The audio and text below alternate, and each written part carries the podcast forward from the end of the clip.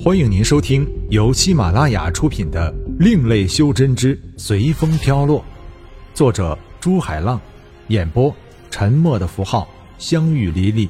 欢迎订阅。第九十章，五蕴境界。天宇正准备阻拦他们的打斗，但看到那个叫知行的主事。微笑的站在旁边观看，根本没有阻拦的样子。天宇也就没有站起来。他想，既然你这个做主的人都没有阻拦，那肯定是有把握不会让打斗的人受伤。那我也就不管了，先看看火云星的修真者打斗的水平。想到这里，天宇也就安心的坐下来看打斗。场中的两个人身形飘忽不定，只是一味的躲开要害，都没有直接的进行能量对撞。想来他们也知道这里是什么地方，万一炸了某样东西，那就不好了。在这时，天宇马上看出自己这些人和火云星的修真者的差距。先不说招式的劣势，就是身上的装备就没办法和人家比。虽然买了些极品的东西，但天宇他们都没时间重新修炼装配上去。够了！天宇站起来喝道。这一喝，动用了天宇的真元，整个偏厅的墙壁都在瑟瑟发抖。吴恒趁机退到天宇的身边，正想埋怨天宇怎么不去帮他，看到天宇的眼神，话没说出来。被他咽了回去。小子失礼了。天宇对着知行和尚道：“还是让这位朋友先来吧。”说着，天宇指了指旁边正怒气冲冲的美女：“不要紧的，孙侄女儿，你进去找你爷爷吧。你就说是你师祖爷爷我答应的。”知行微笑的对着美女说道：“灵儿，谢谢师祖爷爷了。”说着，一改气愤的神色，对知行一鞠躬，然后转过脸瞪了天宇他们，就跑了出去。我好像没有得罪他吧？天宇总感觉美女的意思已经把自己也算在了里面了，还有。就是原来他和这里的和尚有关系。天宇想着，不知道几位施主来我们苦佛朝有什么事吗？知情和尚问道。哦，我们受别人所托，送一样东西交给火云星的修佛者，不知道这里前辈能做主吗？天宇神色平和的问道。做主。不知道施主带来的是什么东西？知行和尚也是一脸的好奇。有什么东西一定要交给能做主的人？哦，是这个东西。天宇从手镯里拿出了无为舍利。无为舍利上的佛火已经内收，所以看起来就像一块普通的石头。这个。知行和尚一时没有看出来这东西到底是什么，于是问道：“这是？这是舍利子。”天昂在旁边提醒道：“哦，那我先谢谢各位了。”知行以为是哪位得道的高僧在作画飞升时想让自己的舍利回归到佛门，所以才让天宇带他的舍利回来的。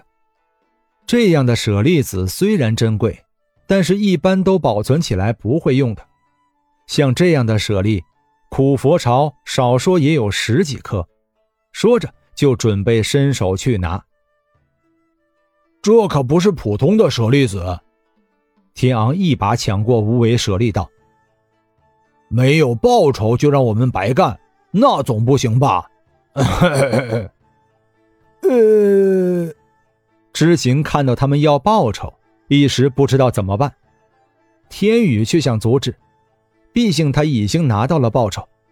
不过看到知行的表现以及慕名对无为舍利的作用的解说，天宇确实想知道这颗舍利子的身价。这可是佛门至宝无为舍利，无为舍利知道吧？它的作用那可是极品啊！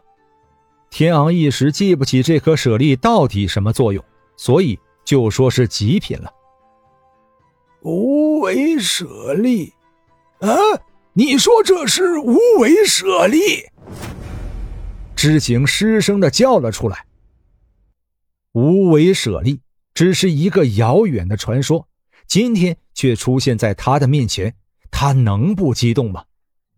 知行双手连点，整个万佛殿里响起了悠扬的钟声，钟声传入耳际，天宇他们感觉心中的一切都可以放下，无欲无念。各位施主，请跟我来。刚才的钟声是有重要事情的时候召集万佛殿里各位高僧的。知行带着天宇他们穿厅入室。一会儿就来到了一个比刚才大的厅堂里面，那里已经站着几个年老的和尚。看到知行来到，中间的一个和尚对知行一一道：“长老，宗主不用多礼了。”知行说着，走向其余的几个和尚，站在宗主的两侧。原来这个叫知行的和尚权力这么大。连宗主见到他都要行礼，看样子后面的几个和尚也是长老了。天宇想着，不知道知行长老唤我们来有什么事情。宗主转身对着知行和尚一一道。知行和尚顿了顿手道：“他们带来了无为舍利。”说着，指了指天宇他们三个。无宗主听到无为舍利时，差点惊叫出来，不过马上平静下来。后面站在宗主两侧的长老们听到无为舍利的时候，都睁开了眼睛，眼中光芒一闪而过。不过这些都落入了天宇的眼里，对这无为舍利的价值，天宇终于有了一些了解。天宇拿出无为舍利，递给宗主道：“这就是无为舍利。”这宗主看着手上普通的石头，脸上尽是不信，但是他马上反应过来，双手捏莲花诀，嘴里念道。舍利子是诸法空相，不生不灭，不垢不净，不增不减，是故空中无色，无受想行识。随着梵唱响起，大殿里所有的和尚都低着头念着佛经。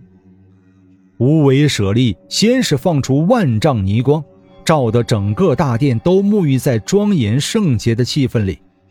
接着，四面八方的虚空中也响起了梵响，梵唱声抚平着所有人的心灵。再然后，无为舍利突然冒出了熊熊的佛火，大殿里的温度突然上升了几度。门口看守的几个和尚以为大厅里发生了什么状况，于是就冲了进来。不过，心耳眼感受到无上佛境时，全都跟着念起了佛经来。虽然天宇他们在等，但是心里却是生不出烦躁的感觉来。不知不觉中，天宇渐渐进入了五蕴皆空的佛门境界。突然，天宇体内的佛火动了，无从来，故无从所来，佛火凭空。在天宇身体的每个地方出现，然后顺着经脉在天宇体内不停转着。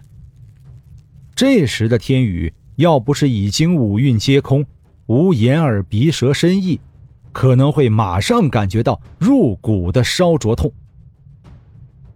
佛火转了几圈后，再汇聚到天宇子府元婴的下面，压缩成一朵金色莲花。天宇不知道。他已经唤醒了体内的佛心，从此佛心也种进了他的意识里面。不过，天宇在唤醒佛心的同时，体内沉睡的心魔也被唤醒了。只是现在，天宇沐浴在圣洁的气氛里面，而且佛心刚刚被唤醒，所以心魔一时被压抑住了。可能大家在怀疑，为什么佛火没有烧去天宇的心魔？大家可能忘记了，佛火能焚尽这世间的一切物质，但心魔存在于天宇的心里，它并不是实质的东西，是。一种心障。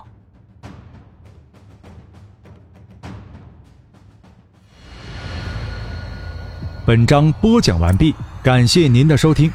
如果您喜欢的话，欢迎订阅专辑，下集更精彩。